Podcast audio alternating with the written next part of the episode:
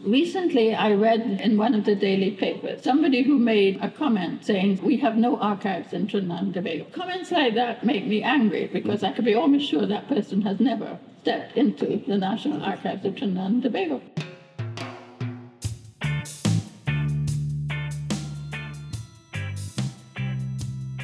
From the History Watch Project, this is the History Watch podcast series bringing you up close and personal with history in the real world, with some help from people who know what they're talking about. I am Audra Diptee of the History Watch Project.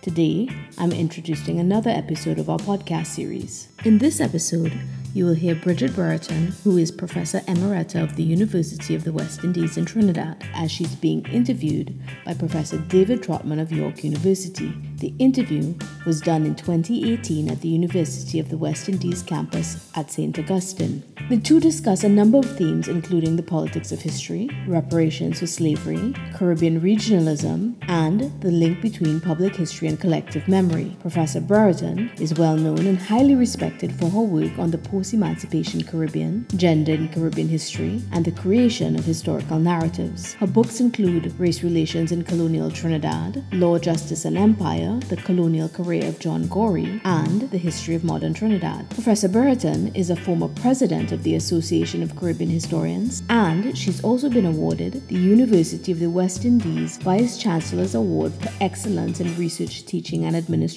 For links to the historical organizations and various people referenced in their discussion, please see the podcast notes. This is the second year that the History Watch Project has published a podcast on Caribbean history that coincides with the annual conference of the Association of Caribbean Historians. We are going to try to commit to interviewing key members of the association each year in support of the excellent work being done by its members. This year, the annual meeting of the association is being held in Curacao. I'd like to thank Professor David Trotman for taking the time to interview Professor Brereton while he was on a research trip in Trinidad. Finally, I'd like to remind listeners that they can find updates about the History Watch project on Instagram, Facebook, and Twitter, or by subscribing to our website. For regular updates on our podcast, you can subscribe to the History Watch podcast series on iTunes and Stitcher. And now, listen in as Professor David Trotman converses with Professor Bridget Brereton in this episode of the History Watch podcast series entitled History and Its Impact on the Caribbean Present. Morning, Bridget. Morning, David. Good to, good to see you again. Yeah, thank you. Good to see you too. What we're going to discuss this morning, among a number of things, is the whole question of the historical memory and the way this is unfolding in, in Caribbean in general and in Trinidad in particular. I mean, I certainly sense a much greater interest, at least in sections of the public, in the national past and the regional past. I think that there's much more consciousness of how developments in the past continuously shape the present. As Faulkner so famously said, the past is not read. I'm paraphrasing. Mm-hmm. The past is not past. It's not even done and finished. Mm-hmm. You know, it's with us all the time. And I think there's more consciousness of that. Um, you see it in the newspaper where we have frequent columns and letters, which are not, are not meant to be about history, mm-hmm. but which constantly refer to events in the past, often controversially, and then there may be replies and so on. So I think there is much more interest in retrieving, reinterpreting the national and regional past. I think there's much more awareness of the fact that there are always many narratives. The old fashioned idea from old fashioned textbooks that there was just one linear narrative of the national history or the regional history. I think many people, and not just you know, academically educated people understand that there are many, many stories. You made reference to your column in the, in the, newspaper. How do you see this fitting into that? So I would say my column is part of that effort to raise consciousness about the past. I write about issues and debates about history. Um, one thing I try to do is introduce the public to new books dealing in some way with the national or regional past, which I think feed into a consciousness about the past and how it shapes everything. Many of these books, I'm well aware my readers are never going to read, sometimes about programs that I might have seen on TV. So I'm, I'm hoping that in a modest way I can contribute to this raising of consciousness about the past. But, David, as you well know, um, there are so many other media which are important. The radio, our colleague Verene Shepherd, is it radio or TV? Radio. Radio. She has a regular Saturday radio program in which she I think does much of what I try to do in the column, but using the radio media. Of course, says TV and social media, websites, blogs, and so on. My colleague and friend Jerry Besson, his Paria Publishing, has a regular site called the Caribbean History Archive, oh, and he posts material. So I think using all these media is important, and the hope is that my column, along with other people's efforts, will help to make people understand that the past is constantly shaping the present and will shape the future, and that there are so many stories to be told which we need to hear about and interpret and understand.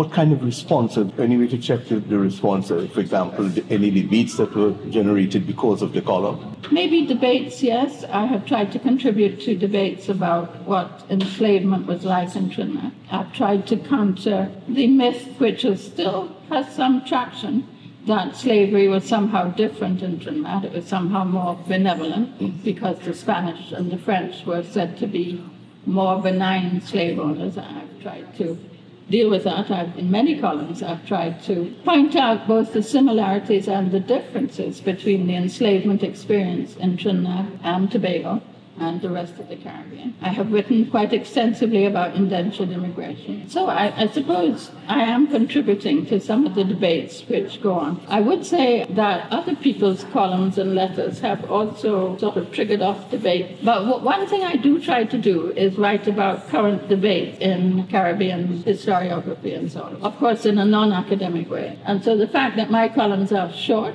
I have an absolute word limit. I can't go above 620 words. Mm-hmm. That's a great discipline.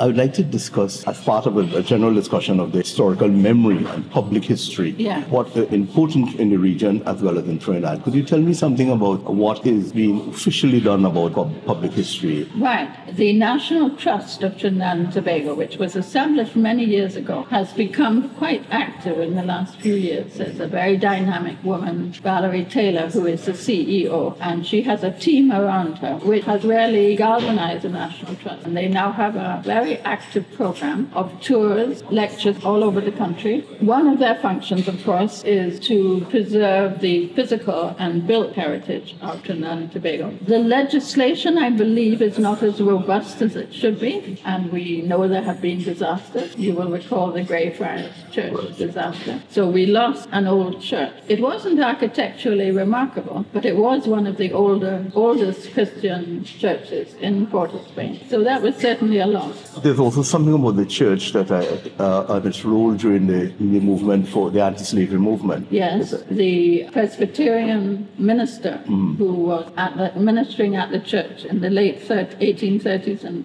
1840s was a prominent anti-slavery activist and he hosted events and I think he was the main leader of the Trinidad branch which existed for just a few years of the British anti-slavery movement and so on. That's quite true. So there's a, a connection with the anti-slavery movement and so on. That's quite true. So the legislation as I, be, as I understand it is not as robust as it should be. Nevertheless, I think now I couldn't if you'd been interviewing me three years ago I couldn't have said this mm. in good but now I think I can say that the Trust is working hard and has had some success in building consciousness about our heritage, our built heritage, our architectural heritage, excuse me, our natural heritage too. For example, for the last three years, they've had a lecture series in November. Last November, for example, one of them was by our colleague Rita Pemberton, and she was talking about the main ridge in Tobago, which is a protected area with a very interesting history.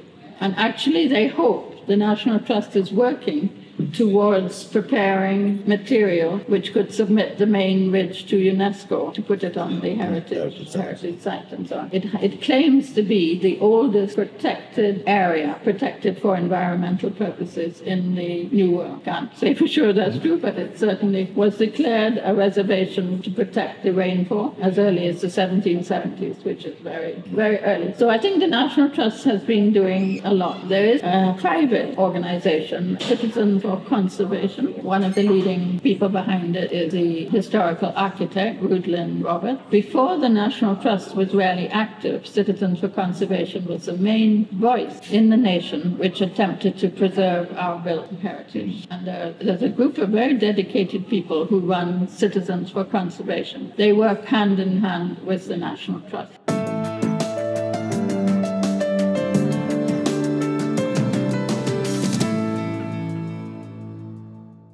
Recently, I read somewhere in one of the daily papers somebody who made um, a comment in a public forum saying something like, We have no archives in Trinidad and Tobago. You have to go to London to get everything. Mm. Comments like that make me angry because I could be almost sure that person has never stepped into the National Archives of Trinidad and Tobago. That archives is professionally run. It is a delight to use it. They are very helpful. Of course, they could do with a lot more money. Of course, they need more money in order to microfilm all the old newspapers which are falling apart. But we have a perfectly respectable small national archive. It is underused. I always think of it as one of the unsung treasures. One thing I have done in the columns is try to big up the National mm-hmm. Archives and let people know it exists. It's open to the public. So the National Archives obviously has a very important role in safeguarding our documentary heritage and making it available. Every year they have a National Archives Week. They have exhibitions and public lectures and workshops that kind of thing. So I would say there's a number of institutions and individuals who are working to try to preserve the built and cultural heritage and raise public consciousness. There's the Heritage Library of NALIS, that's the library, the research and legal deposit library, which is housed in the National Library. There's our Alma Jordan Library here at UWI. For a long time, when the National Library was not particularly well resourced, the Alma Jordan Library it functioned like that. Um, now it works in tandem with the Heritage Library in Port of Spain, and each, therefore, is a custodian of much of the documentary and pictorial legacy and heritage of Trinidad and Tobago.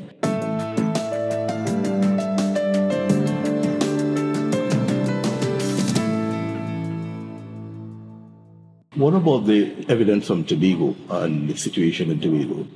I have a feeling that Tobagonians may be more history conscious perhaps than Trinidadians mm-hmm. because of the long quest for autonomy. They have used their history as a tool in building up the Tobago narrative, as I call it, you know, the Tobago narrative, mm-hmm. which highlight the differences in Tobago history, the Tobago character. Perhaps they have got a history consciousness embedded more perhaps than Trinidad. Tobago House of Assembly has a long-standing interest in helping to promote historical consciousness in Tobago. Our colleague Rita Pemberton has a regular column on Tobago history. Is it called the Tobago Times? It's a paper that doesn't reach Trinidad. Trinidad yes. Mm.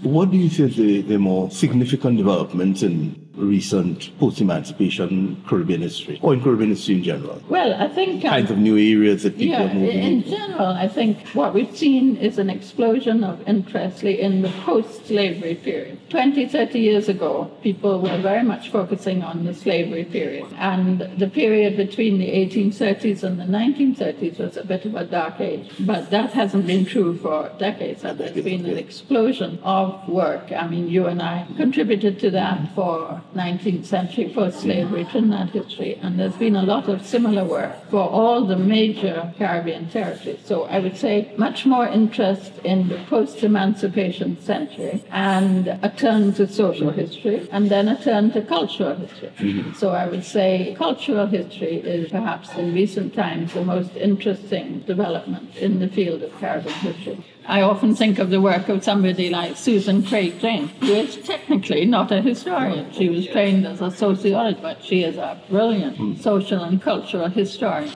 Another example is Maureen Warner Lewis, who, of course, was trained as a linguist mm-hmm. and brings her skills as a linguist, a historical linguist, to write social and cultural history.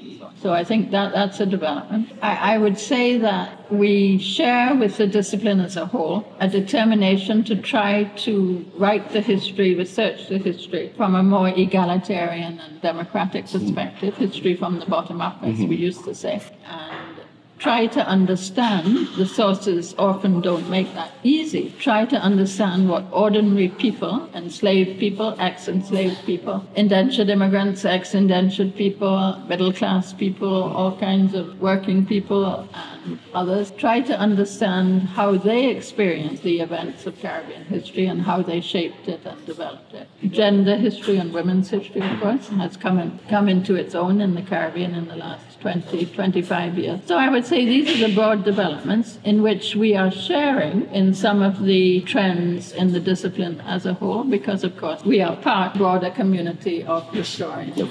What about the, as you were discussing last week, the, the turn to more 20th century history? Yeah, right. Traditionally, conventional historians have shied away from what used to be defined as contemporary history, which was usually seen as the last 50 years or so. And historians have often said, oh, well, we're not ready to write about those events. We haven't got the perspective that time gives you, and many of the documents are not open mm-hmm. because most great archives in the world operate a 30 year rule, or sometimes mm-hmm. a 50 year rule, and so on and so on. So contemporary history, so-called, was often left to the political scientists. Yeah, I think that is breaking down. I think a lot more historians are venturing into contemporary history. Public history, of course, feeds into that too. Mm-hmm.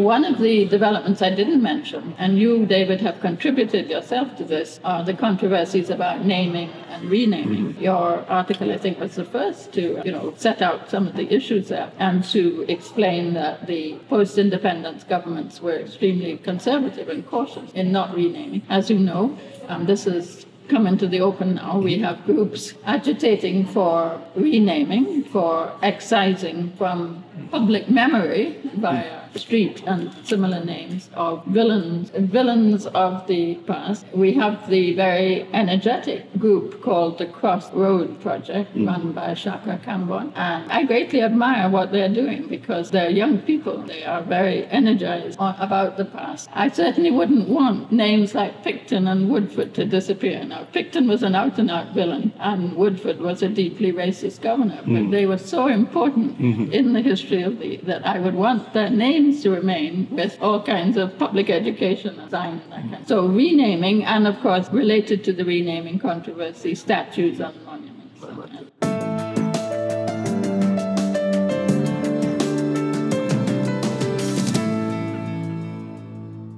I think these controversies, they do generate a great deal of heat, mm-hmm. but I think they're very important because if they do nothing else, they force us all to think about the past and how we interpret the past. Anniversaries do the same. Mm-hmm. Quite often in my columns, I try to hook my column to an upcoming anniversary or event or public holiday, whether it's Emancipation Day, Arrival Day, Spiritual Baptist Day, because all these events, again, trigger off discussion and reflection about the past. That can have its, its negative repercussions discussion if the discussion is too clearly involved in trying to promote one group, whether it's ethnic or religious, at the expense of other groups. But in general, it's positive because, again, it elevates public consciousness about the past.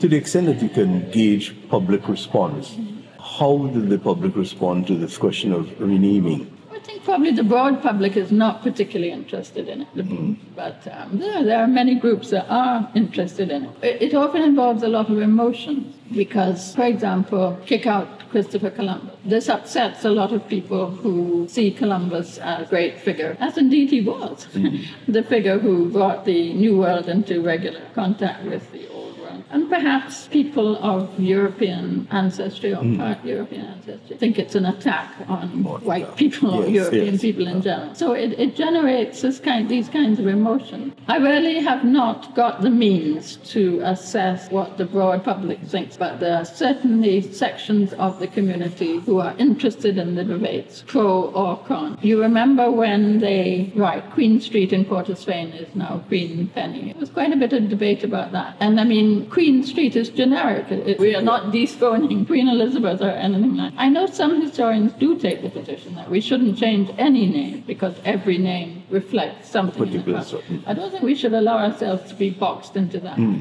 For example, George V Park. Uh, who is George V? He had no connection with, with Trinidad. He just happened to be a monarch. So to rename it Mandela Park after an individual who is probably the most admired human being on, on the planet, I had no problem with that at all. Mm. But I would have a problem with Woodford Square. Woodford Square. I would, mm. because Woodford, for all his many, many limitations, was a very important person in our history. Seems I know this is a wishy-washy answer, but it seems to me that every renaming proposition must be considered on its own merit. Uh, we mustn't box ourselves in the position, don't change anything, or, Or the- change everything. everything, yes. We must consider each one on its merit. Even Picton should be there because of his importance in our history. But of course, there should be a whole heap of public. Education. So I really think every case should be considered on its merit.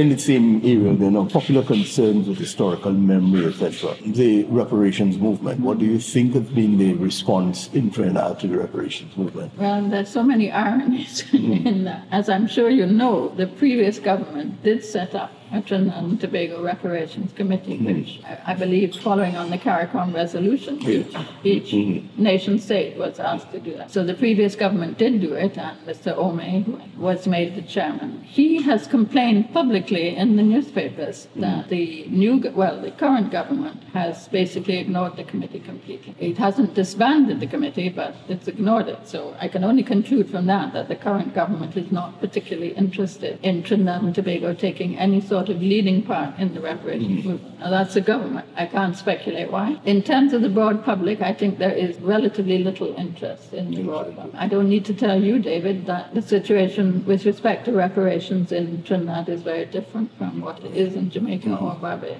There is a huge elephant in the room Yeah. which is that um, a very large percentage of the Trinidad population are not descended from enslaved Africans. Should reparations be extended to the descendants of indentured Indians? Should they? Should they? Should they not? So it's really quite controversial in Trinidad. I assume it must be in Guyana too. Now, to judge the sort of broad public sentiment is very difficult. I clip from the newspapers letters or articles dealing with it, and I haven't come across anything about reparations except Mr. Ome's complaint. So all I can conclude is that the current government is not interested, and the broad public, by and large, is not. Not. Where it's going to go at the CARICOM level, I can't tell you. Mm-hmm. I mean, it is obvious that the current British government is not going to pay slightest attention to it. Yeah. No. But that doesn't mean, and Hilary Beckles makes the point, you know, that you can't think in the short term, that this might mm-hmm. be a very long term movement and so on. So I accept that. And I have no doubt that the moral case for reparations is strong, and there's probably a legal case too. Mm-hmm. Plenty of people are alive who are enduring some of the legacies of enslavement. So reparations is something that may, in the long term, be an important movement, but I, I don't think TNT is going to be taking a leading role. And largely because of the peculiarity of, of, of our historical Yes. development and what this means for the positions that people will take. Yes, exactly. Although, I mean, I'm, I'm not fully understanding why the current government seems. I was about to say that, that they probably have this conservatism about Yeah, historic, yeah. the use of history, Yes. despite the fact it's a party founded by a, a well-known historian.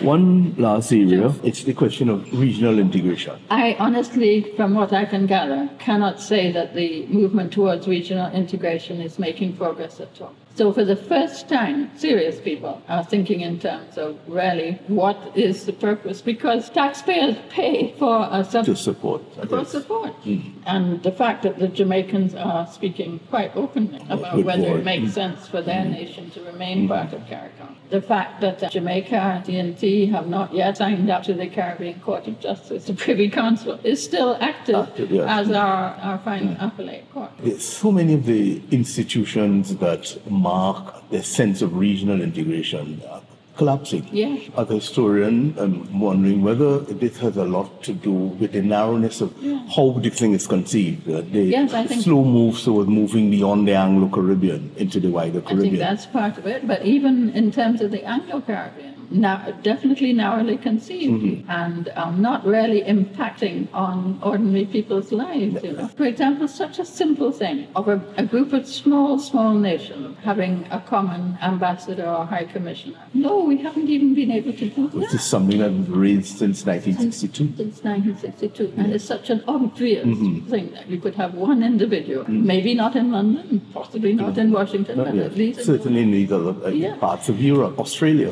in Australia. Yes. Um, free movement of certain types of people. Mm. I, I don't think that has worked particularly well. I mean, we are still deporting all kinds of CARICOM citizens who are Mm-hmm. Yes. not judged to be desirable. Um, but I mean, I know many of the region's finest minds remain devoted regionalists, integrationists.